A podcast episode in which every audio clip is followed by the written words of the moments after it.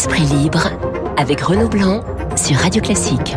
Et surtout avec deux jeunes et brillants journalistes que sont Cécile Cornudet des Échos et Bruno Jeudi de Paris Match. J'ai pas mal de sujets pour vous deux. On va commencer avec euh, David Lisnard qui est devenu euh, le président de l'Association des maires de France. On va parler également du, discours d'Emmanuel Macron qui a été assez, assez chaud euh, hier justement devant ces, ces mêmes maires. question à, tous les deux. David Lisnard, on le présente comme le, le renouveau de la droite. Est-ce qu'on va un petit peu vite en besogne, Bruno?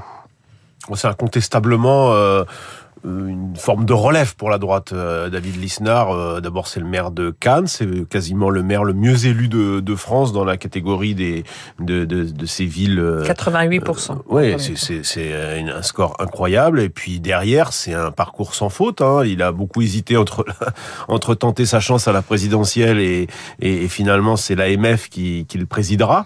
Euh, et il compte bien sans doute en faire un tremplin. David Lisnard sera un, un président de l'AMF plutôt coriace pour euh, le prochain locataire de, de l'Élysée. Alors euh, c'est déjà compliqué. Enfin c'est déjà, on va dire, c'est déjà un bel affrontement avec Emmanuel Macron. Hein. On le croyait euh, Macron compatible, c'est ce sera pas le cas. Euh, David Lisnard, c'est quelqu'un qui, euh, qui, a, qui a une réflexion sur la droite. C'est un libéral qui va qui va s'affirmer comme comme tel et et il sera pas il, sera pas comment dirais-je Barouin était assez discret. Enfin il, il, il était très respecté des, des maires de France, mais il était plutôt discret discret sur le, le champ de la politique. Ce ne sera pas le cas de David Lisnard. Cécile, c'est 2027 qui se joue tranquillement à, droite euh, pour David Lisnard Alors, euh, dans sa tête, euh, sans doute, vous demandiez si c'était la relève de la droite. Lui, il pense qu'il est la relève de la droite. C'est vraiment... Et, et, en termes de stratégie, il a peut-être bien joué de ne pas choisir d'aller à la primaire quand on voit les débats actuellement où on a les cinq candidats à LR qui ont du mal à se démarquer, à intéresser quand même le public avec des sujets nouveaux. Lui, il a, avec l'AMF, une tribune. Dès le lendemain, il peut interpeller le président de la République.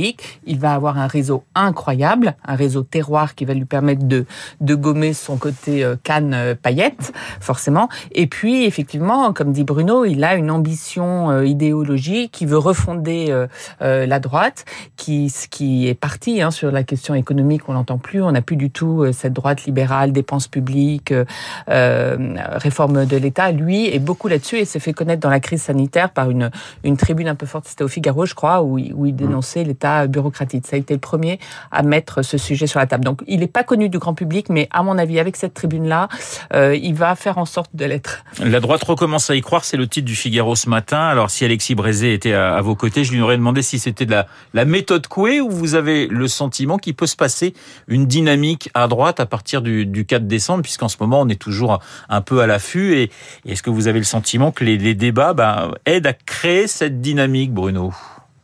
Je ne sais pas si pour l'instant les débats suffisent euh, à créer cette dynamique. On la voit pas trop dans les dans les sondages, mais que veulent dire les sondages à ce stade de, euh, de la présidentielle? Sans doute pas grand chose. Ce qui est certain, c'est qu'ils ont quand même réussi euh, à redevenir, à prendre un peu la lumière. C'était l'objectif. Hein. Je me souviens, j'avais écrit il y a une quinzaine de jours, 40 jours pour prendre la lumière, parce que c'est vrai que la droite au mois de septembre, au mois d'octobre, avait totalement disparu avec le l'ouragan l'ouragan Zemmour. Là, quand même, qu'on le veuille ou non, il prennent la, lumière. Les deux premiers débats, le deuxième était sans doute un peu répétitif par rapport euh, par rapport au premier.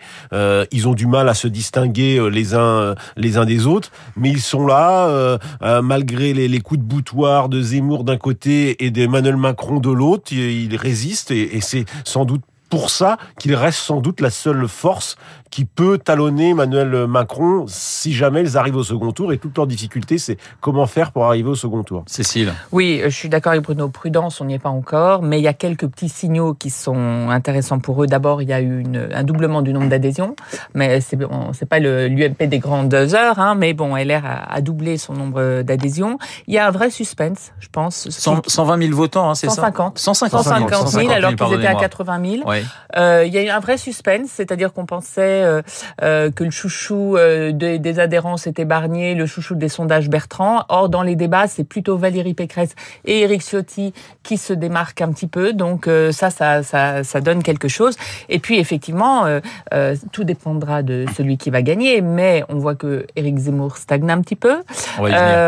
donc, si, si c'est le cas, si, il peut y avoir à, à 15-16%, donc c'est atteignable par un candidat de droite s'il s'en sort bien derrière, il peut y avoir une petite petite fenêtre pour euh, se qualifier pour le second tour. Tout dépendra de la dynamique derrière. Une chose, en tout cas certaine, contrairement à la gauche, il n'y aura qu'un seul candidat de la droite, et ça, c'est déjà énorme. Alors, on a vu euh, Emmanuel Macron euh, assez chafouin, si je puis me permettre cette expression, devant les maires de les maires de France hier on pensait, et d'ailleurs Guillaume Tabar en parlait dans son édito, on pensait que voilà, il y aurait une espèce de d'ambiance plutôt consensuelle. Pas du tout. Hier, ça a été quand même euh, assez chaud pour le chef de l'État. C'est toujours compliqué, euh, quelles que soient les années. C'est toujours compliqué avec les élus locaux entre entre donc les maires et Emmanuel Macron, Cécile. Oui, le, congrès de l'AMF là, c'est ouvrait la question du prochain quinquennat. Si Emmanuel Macron est réélu, est-ce qu'il aura toujours un problème avec les élus locaux, avec les maires, avec l'AMF? La réponse d'hier est oui. Oui, parce que c'est David Lisnard, on vient d'en parler, qui a gagné contre le candidat qui était soutenu en sous-main par euh, les macronistes. Macron compatible, si voilà. on peut dire. Alors, on pouvait penser quand même qu'il arrondirait les angles parce que c'est vrai qu'il y a une majorité qui est, il n'a pas la majorité absolue dans le bureau de l'AMF, donc euh, il aurait pu être prudent pour sa première entrée euh, en lice contre Emmanuel Macron. Dans son discours, il l'a pas été. Il a vraiment été offensif hein, dans, dans les sous-entendus du style tant qu'il y aura une prétention de l'État à vouloir tout régenter, nous les élus locaux, on vous pas. Donc un rapport de force qui jouera dans le prochain quinquennat, c'est évident. il a eu David Lisnard, en, évidemment, qui lui a qui lui a rappelé quelques quelques vérités entre guillemets. Puis il y avait aussi euh, Anne Hidalgo, la maire de mmh. Paris. Donc je veux dire, c'est vrai qu'il était il était dans il était en terrain presque miné, euh, Bruno. Oui, parce que le, le problème, euh, il est simple, c'est que les maires se sont imposés face à face à Emmanuel Macron pendant ce quinquennat. Finalement, Emmanuel Macron, vous voulez pas trop les calculer, vous voulez même s'en passer un peu au début du mandat. Et puis finalement, au fur et à mesure du mandat, tantôt ça a été très chahuté. Tantôt, ce sont eux qui l'ont sauvé. Euh, exemple avec les Gilets jaunes. Ils ont joué le jeu du, grand débat, les maires. Et euh, ça a bien aidé Emmanuel Macron. Donc, au fond, dans le, dans le rapport entre Emmanuel Macron et les maires, sont les maires qui se sont imposés. Et Emmanuel Macron, il a toujours du mal à reconnaître, euh, à reconnaître ses défaites.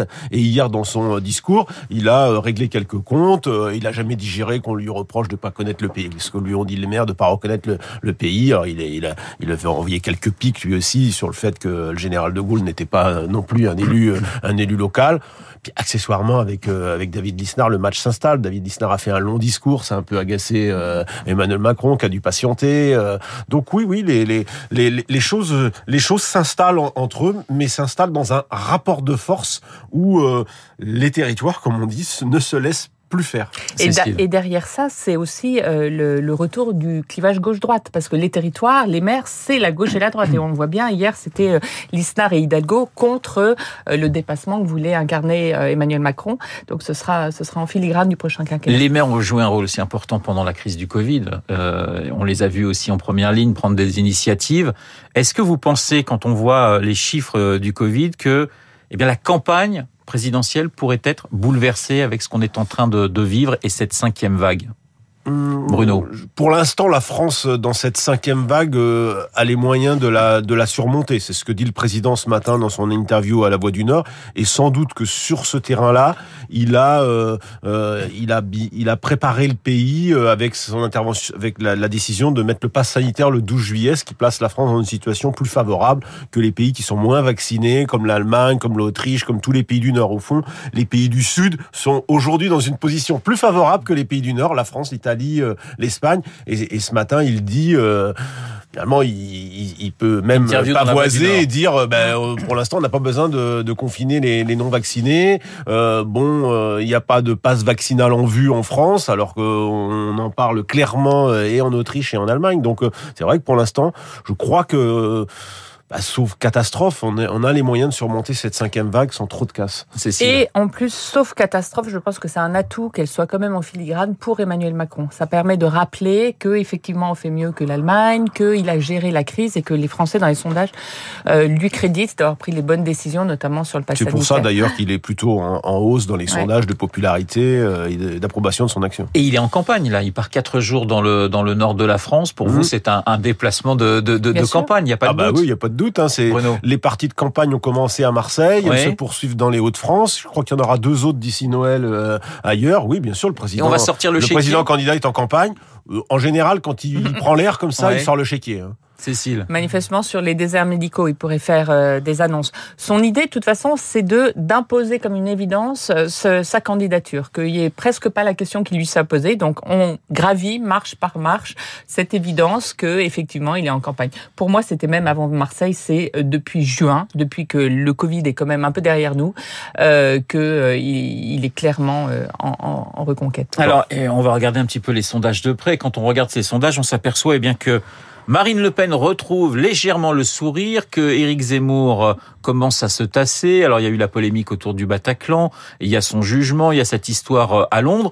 Euh, on voit sur certaines chaînes d'infos, ça y est, Zemmour mmh. s'effondre, Marine Le Pen. Ça va vite, hein Ça va très très vite. Alors justement, c'est ma question. Est-ce que ça va pas un petit peu trop vite et, et, est-ce qu'il faudrait pas raison garder dans un sens comme dans l'autre hein, Oui, sans doute. il y a un faux plat, c'est sûr, mais en même temps, il a connu une telle progression euh, depuis la rentrée que euh, forcément euh, on, attendait de voir à quel point ce faux plat allait intervenir. Donc il intervient autour de, de 15-16. Au fond, cette primaire à l'extrême droite a l'air de se stabiliser en faveur de Marine Le Pen.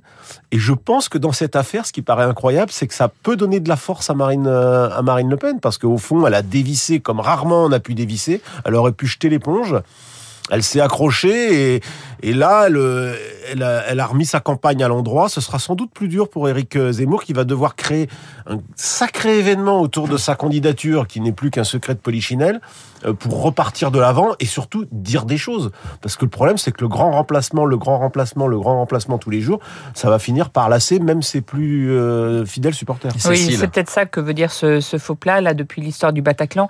Euh, comme il dit pas grand-chose, il fait des On pensait que tout glissait et puis là, tout d'un coup, on a le sentiment que peut-être c'est la provocation de trop. Je suis d'accord avec Bruno, c'est moins le recul de Éric Zemmour qui est frappant là que la bonne tenue euh, de Marine Le Pen. Elle a complètement changé de stratégie très vite pour consolider euh, les classes populaires autour de la question euh, du pouvoir d'achat. Et pour l'instant, elle a l'air de tenir ça. Donc, on pouvait penser qu'il y aurait des vases communicants entre les deux, qu'au bout d'un moment, peut-être Éric Zemmour siphonnerait complètement Marine Le Pen. Là, finalement, c'est pas impossible qu'on ait deux candidats qui aillent jusqu'au bout, comme ça, à un étiage assez élevé. Et pendant ce temps-là, eh j'allais vous dire que la gauche n'imprime toujours pas. C'est vrai qu'on a beaucoup parlé de la droite et de l'extrême droite ce, matin. Anne Hidalgo était également en campagne et en, déplacement.